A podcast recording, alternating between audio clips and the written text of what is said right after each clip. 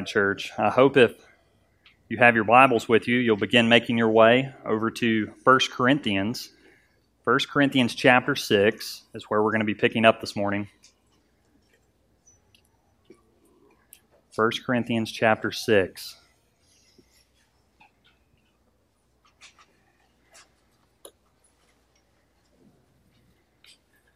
All right. And if you hear some beating and banging, I think they're doing construction right there. And so let's pray they don't start the skill saw as they did during Sunday school. All right. So uh, just be aware of that. Before we jump into the text, let me just pray for us, and then we'll uh, we'll begin with this. Father, I do thank you again for this morning that you've given us. You give us life and breath and all things. And Lord, I just pray over our time together, Lord, as we come under your word, I pray that we would, Lord, I, I say engage it, but Lord, I pray that your word would engage our hearts. Lord, that by your spirit you would be so kind, so sweet to us as to, like a surgeon with a scalpel, cuts away things that are harmful and disastrous. Lord, I pray that by the sword of your spirit through your word that you might remove sin from our hearts and our lives. Lord, that you would draw out things that need to be addressed. So, Father, as we jump into this text this morning, there's a particular weightiness about it, and I know it probably touches many of us very closely. And so, Father, I just pray for a balance and foremost, Lord, that I might be faithful to your word and speak it in love. And so, Father, I pray that you would do these things this morning. Lord, we love you. It's in Jesus' name. Amen. All right, 1 Corinthians chapter 6, as we pick up here, last week, what we had begun to see in chapter 5 is Paul beginning to address some other issues within the church at Corinth. It wasn't just favoritism, there were other things that had been reported. Last week, we saw a, a, grievous sexual sin that had taken place in the life of the church. And one of the, one of the ironies with this week is last week we saw the church's unwillingness to judge an individual who had committed this wrong. And as we move into this text today, we see they are quick to judge, or at least they desire judgment with other believers. They're just unwilling to do it themselves, and so they go outside the church.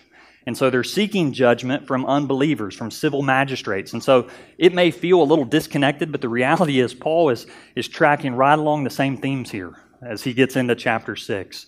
And so what I'd like to do is, is just read the text for us to begin picking up in verse 1. And we're going to go, Lord willing, through verse 11 this morning. So we'll break chapter 6 in two and look at the other part next week.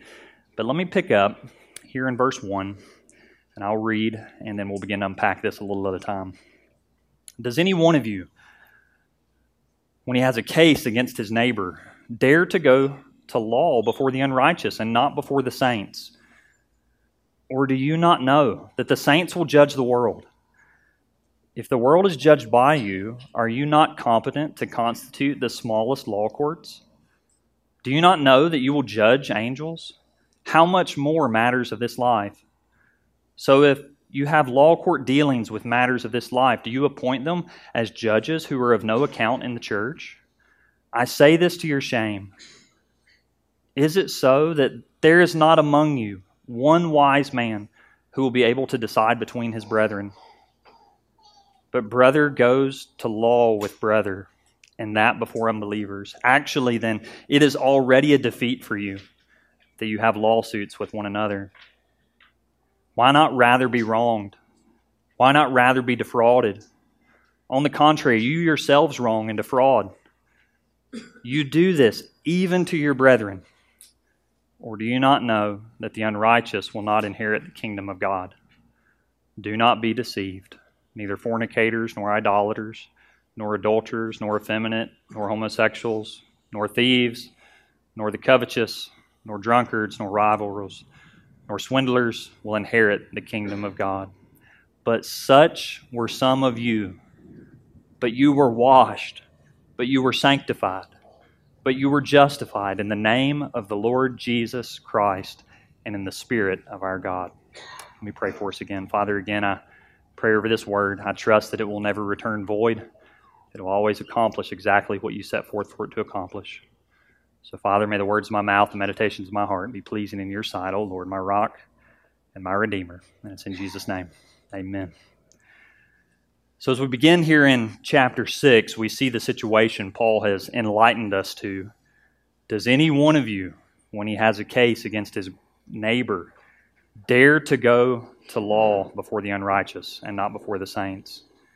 Now, notice there's an indignation in Paul's tone as he's writing this. It's as though he's saying, How dare you do such a thing?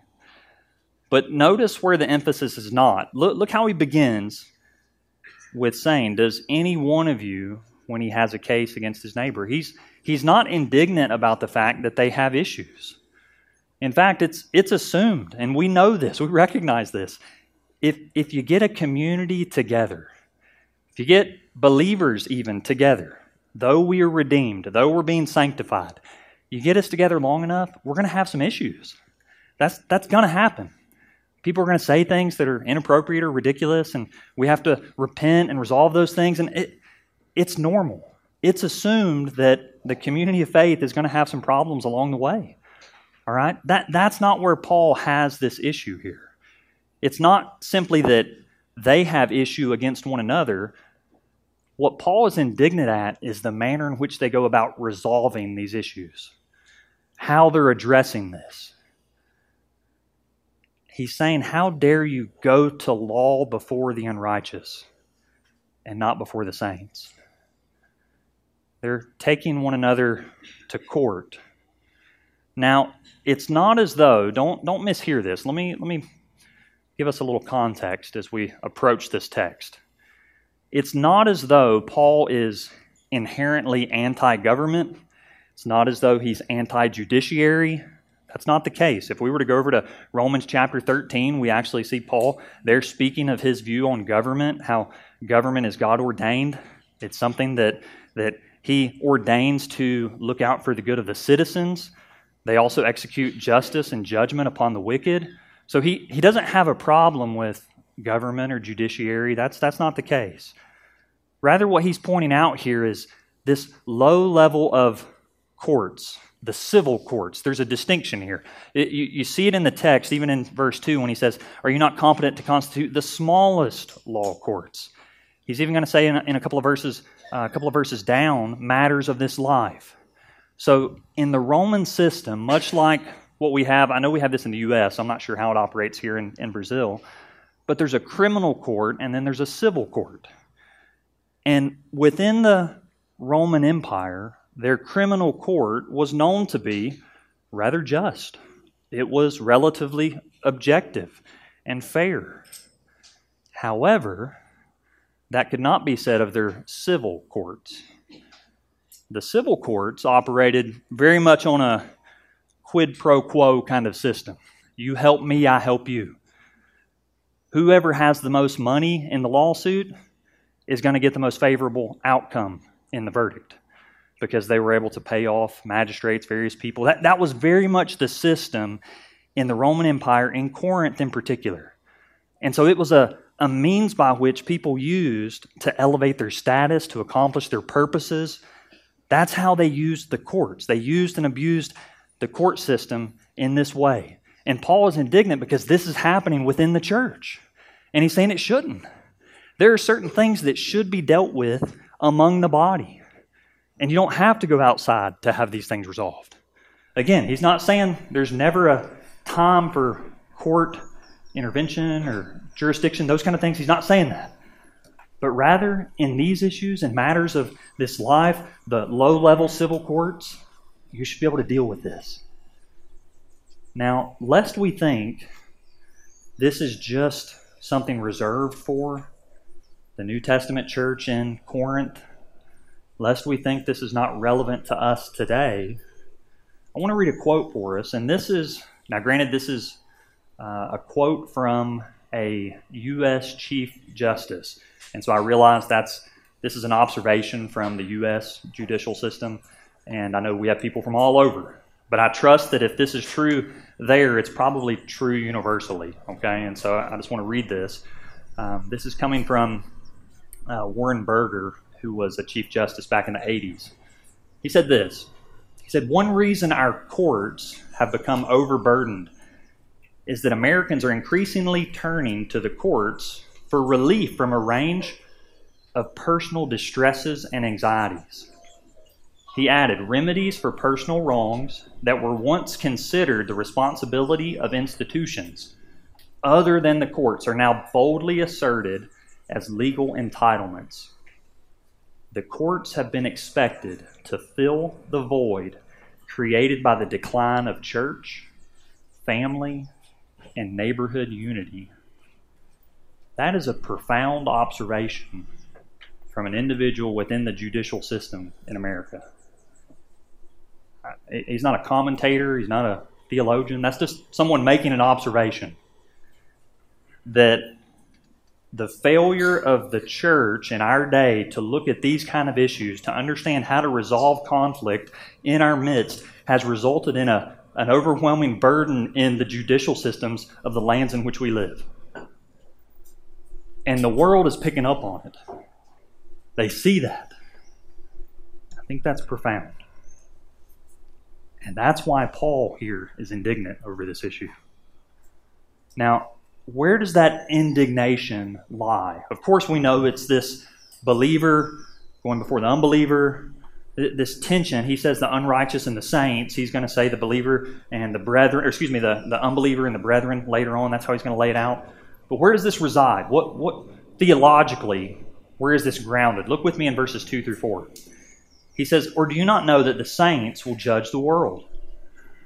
If the world is judged by you, are you not competent to constitute the smallest law courts? Do you not know that we will judge angels? How much more matters of this life? So, if you have law court dealings with matters of this life, do you appoint them as judges who are of no account in the church?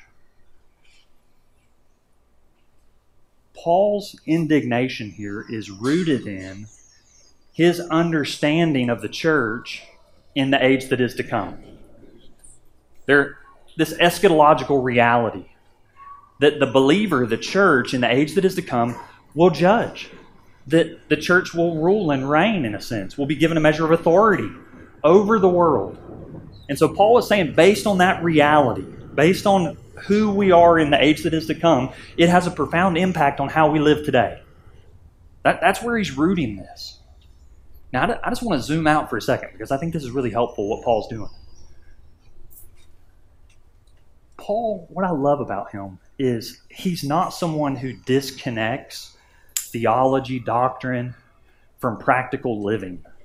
We have a tendency to do that, right? We acquire all this head knowledge and we can, you know, teach a Sunday school class or answer quizzes or all these kind of things.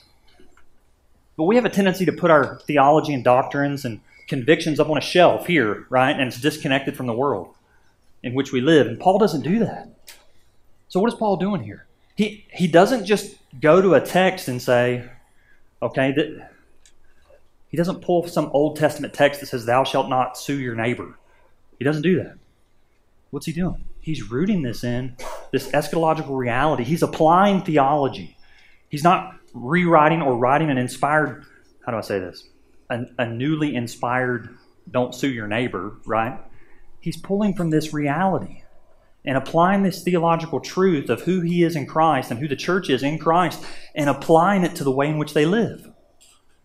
Church, that's what we ought to do. You're going to run into 10,000 things in the course of your day that the Bible does not explicitly say, do this, don't do this. And you have to make a choice. You have to decide, well, how do I go in this way? What, what should I do? We ought to do what Paul's doing here. He's pulling from this biblical reality and applying it to his life. A biblical worldview. And it impacts everything he does. It impacts the way this church operates in Corinth. The fact that they don't sue one another, why is that? Because of who they are in Christ.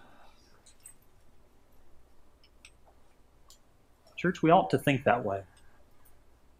We ought to see things through a, a lens of biblical reality. We don't just disconnect our theology and put it up on a shelf and never touch it or only touch it on Sundays. Now, let's, let's keep moving here as we walk through this text. Look with me in verse 5. He says, I say this to your shame. I say this to your shame. Is it so? that there is not among you one wise man who will be able to decide between his brethren. But brother goes to law with brother, and that before unbelievers. Actually, then, it is already a defeat for you. That you have lawsuits with one another. Why not rather be wronged? Why not rather be defrauded? Now, in chapter 4, Paul had said, I'm not saying this to your shame. I'm not trying to shame you. That's not my purpose. Here in chapter 6, he's saying this is already to your shame. It's already happened. They've already brought one another to court. They've done it in the public forum because that's how it happened in Corinth before the, the Bema seat, the judgment seat, They're in the middle of town in the open air for everyone to see. And so it's to the shame of these believers that are doing this, it's to the shame of the church. It says, you, it's already a defeat for you that you do this. I, I couldn't help but think this week as, as I spent time in this when we were in the States, we, we came from, I think it's the largest Protestant denomination in the U.S.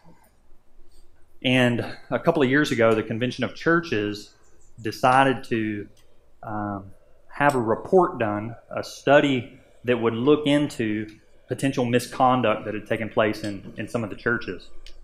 And last year, this study came forth. And the report named names. It was very transparent. And one of the individuals named was a former president of the convention. And so that made a, a lot of stir, and rightly so. Now, what happened in the days that followed, this individual went under the authority of some other pastors to seek restoration to ministry, did that for a sustained amount of time.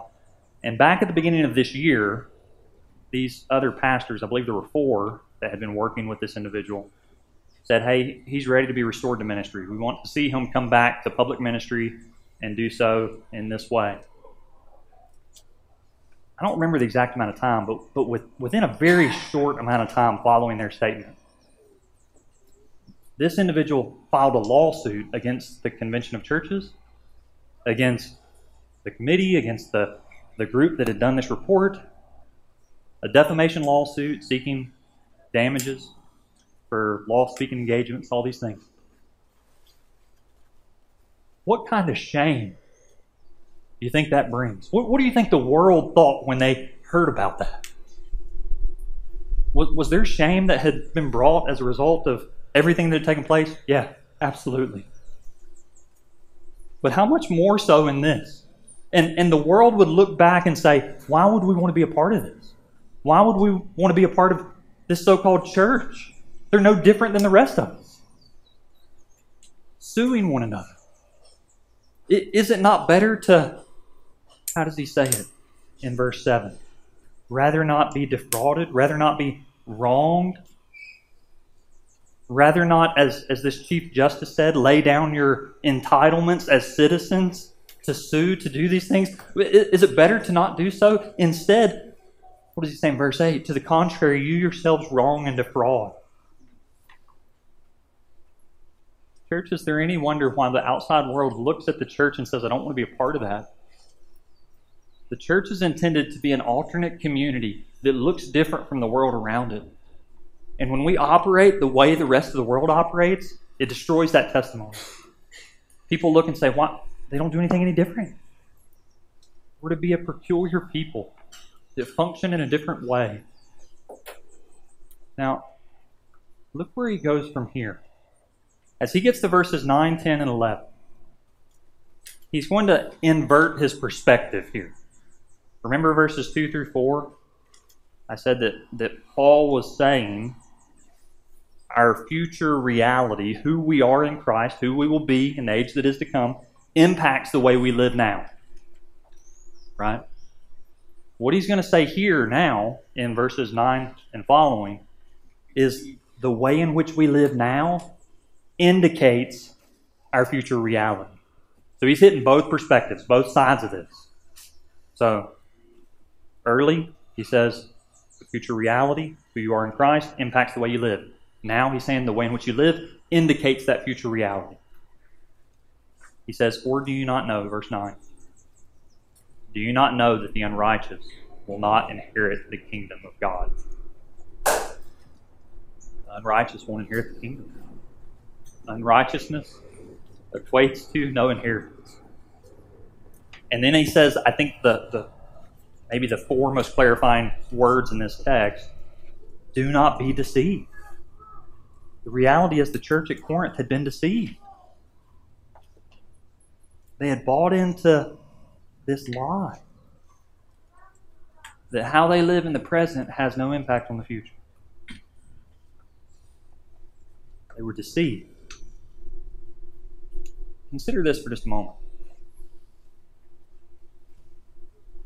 I love potato chips. All right, that's just it is what it is. And I know I know some of you love potato chips as well. All right, we've had conversations about this.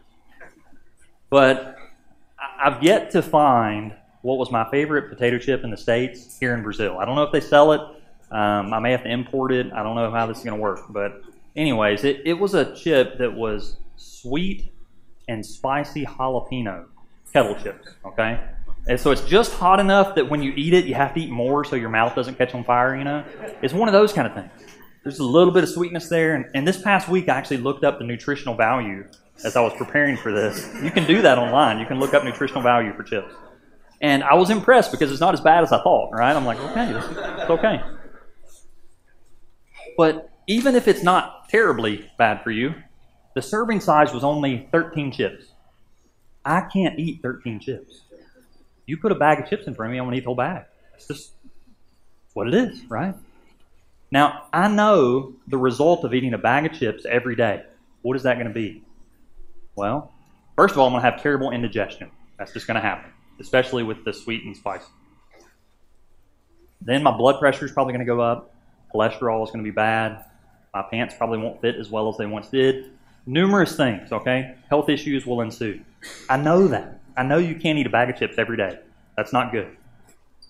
But what do I so often do, or what did I often do in the States? Even in light of that knowledge, went to the store and bought another bag of chips, right? Because evidently in my heart, there was a disconnect from my head. I had convinced myself, though I had all this knowledge, well, that's not really going to happen. I was deceived. I was dece- deceived into thinking, you know, that's, that's not going to happen. It's really not that bad for me. And so I kept eating. That's why I think Paul says, he says it three times here. If this statement sounds familiar, it's because he said it numerous times before. Or do you not know? Did they know? Well, yeah, they had the intellectual knowledge. But they had bought into this lie that they could persist in their unrighteousness and it would have no bearing on their future. They bought into that. So, though they had the head knowledge, it was disconnected from their actual conviction and what they did. So it is here. In church, so it is with so many of us. We, we buy into, I really won't have judgment for this. I really can do this. I really can get by with this. It's really not that big of an issue, and we convince ourselves. Church, we're so often deceived. I think that's in part why he does this. The way that he continues on in verse 9 and 10, what is he doing? He's saying the exact same thing that he says at the beginning of verse 9. But he's unpacking unrighteousness for what that means. Notice he had said, Or do you not know the unrighteous will not inherit the kingdom? Don't be deceived. The next thing he says, he unpacks this unrighteousness. What does that mean? He says it in 10 ways, 10 identities here of unrighteousness. He says neither fornicators, nor idolaters, nor adulterers, nor effeminate, nor homosexuals, nor thieves, nor covetous, nor drunkards, nor revilers, nor swindlers will inherit the kingdom of God. Same statement, he's just opening it up. He's, in a sense, I think, pulling back the scales on their spiritual eyes so as to reveal these characteristics of unrighteousness. And he's saying you, you can't live and persist in this and think that you're going to inherit the kingdom. That's not how it works. You're deceived. It doesn't work that way. Now, I'm so grateful and thankful that Paul doesn't simply say verses 9 and 10 and leave it as though here's condemnation apart from redemption. Because look what he says. Look how he keeps going here in verse 11. Such were some of you. But you were washed, you were sanctified, you were justified in the name of the Lord Jesus Christ and in the Spirit of our God. The reality is that many within this church in Corinth had dealt with these very sins. These very identities. These, these aren't just individual sins laid out. Notice the manner in which he states them. It's an identity. Their identity was bound up in these sins and this lifestyle. And he's saying, Such were some of you.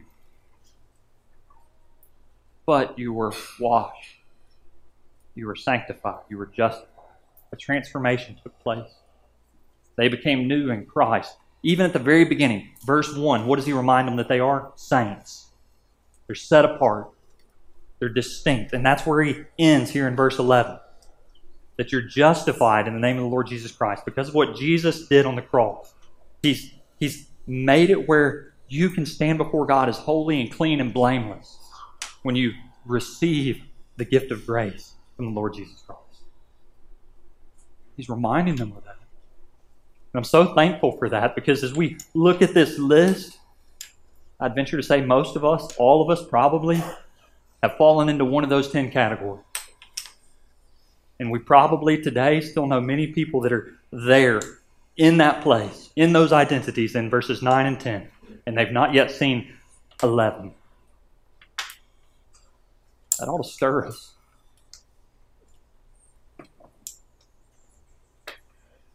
Now, let me say this. Does the fact that we become believers, you come to faith, you're a follower of Jesus Christ, you've been washed, you've been sanctified, you've been justified, does that therefore mean you now no longer struggle with some of these former identities? That let's say you're a drunkard and you come to faith, you no longer deal with alcoholism at all? Is that what that means? Well, maybe. The Lord could do that. He, he could choose to free you in the moment you come to faith that you no longer desire alcohol. That might happen. Maybe. But probably not. You're probably still going to deal with that desire. You're still going to deal with that struggle. Not sure what's going on with the lights there, but if we can kill the blue one that's flashing, I'd be okay with that. Like a strobe.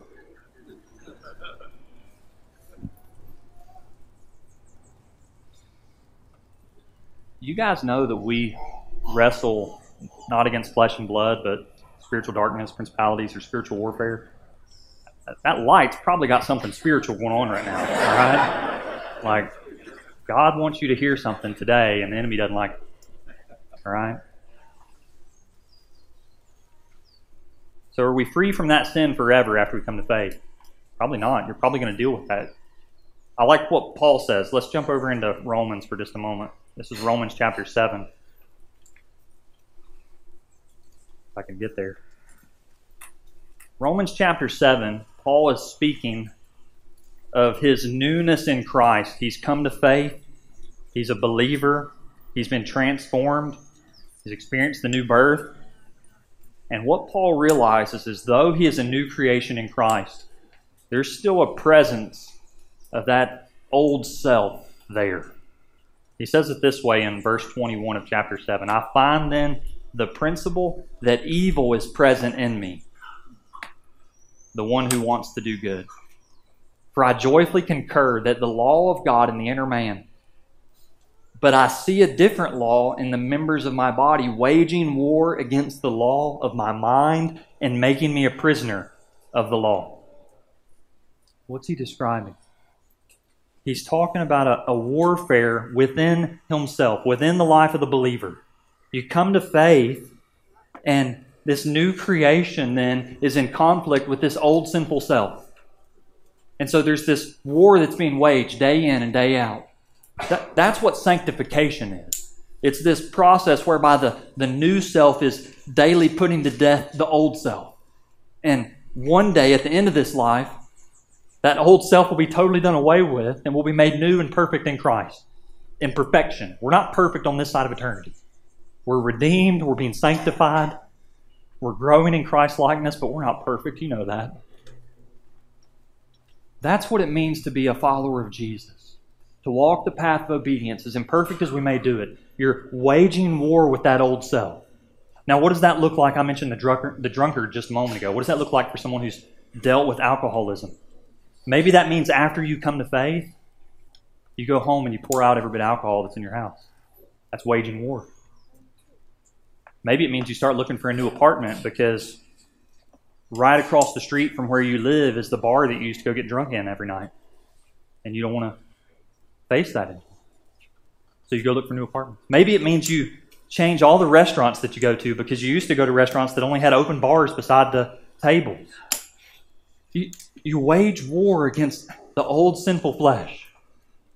That, that's what it means to be a, a believer. I think we've bought in so often to this lie that we come to faith and suddenly we're, we're free from all these old fleshly desires. And it's easy peasy. Life, life is so easy now. We go forth and everything's perfect. And warfare is hard. It's a struggle, as, as my brother mentioned just a moment ago. In church, we ought to engage in that struggle. We fight. We pursue holiness and godliness, and we're able to do that because of the Spirit which resides in us, the Spirit of the living God. That's how we do this. It's, it's just like what we read last week. If we were to go back to chapter 5, when Paul says in verse 7, he says, Clean out the old lump so that you may be a new lump, just as you are in fact unleavened. Just as you are. You've been made new in Christ. Therefore, clean out the old sin. Our lives should look different. Church, I want to just give us three exhortations with this text. And I'm sure there's more. But I want to exhort us in this way. First of all, maybe this morning God, by His Holy Spirit, has unveiled your eyes to a, a deception in your life. Maybe you're being deceived into thinking something's okay and it's really not. And this morning you realize that. You need to repent of that this morning. I will encourage you to do so. You, you can repent as, as right now, in this moment. You can repent as the worship team comes up in just a moment and begins to play. You can do that in your seat. But you know what? I, I want to encourage you to do something further. Because I, I think God may use this in a powerful way to, to help in resolving this deception and in pursuing the path of holiness. I, I want to encourage you. If, if God's put something on your heart that you need to confess, you need to repent of. To my knowledge, at least since I've been here, we've, we've used this stage just as a stage, not, not as an altar per se. And God can engage your heart where you are just as easily as He can right here.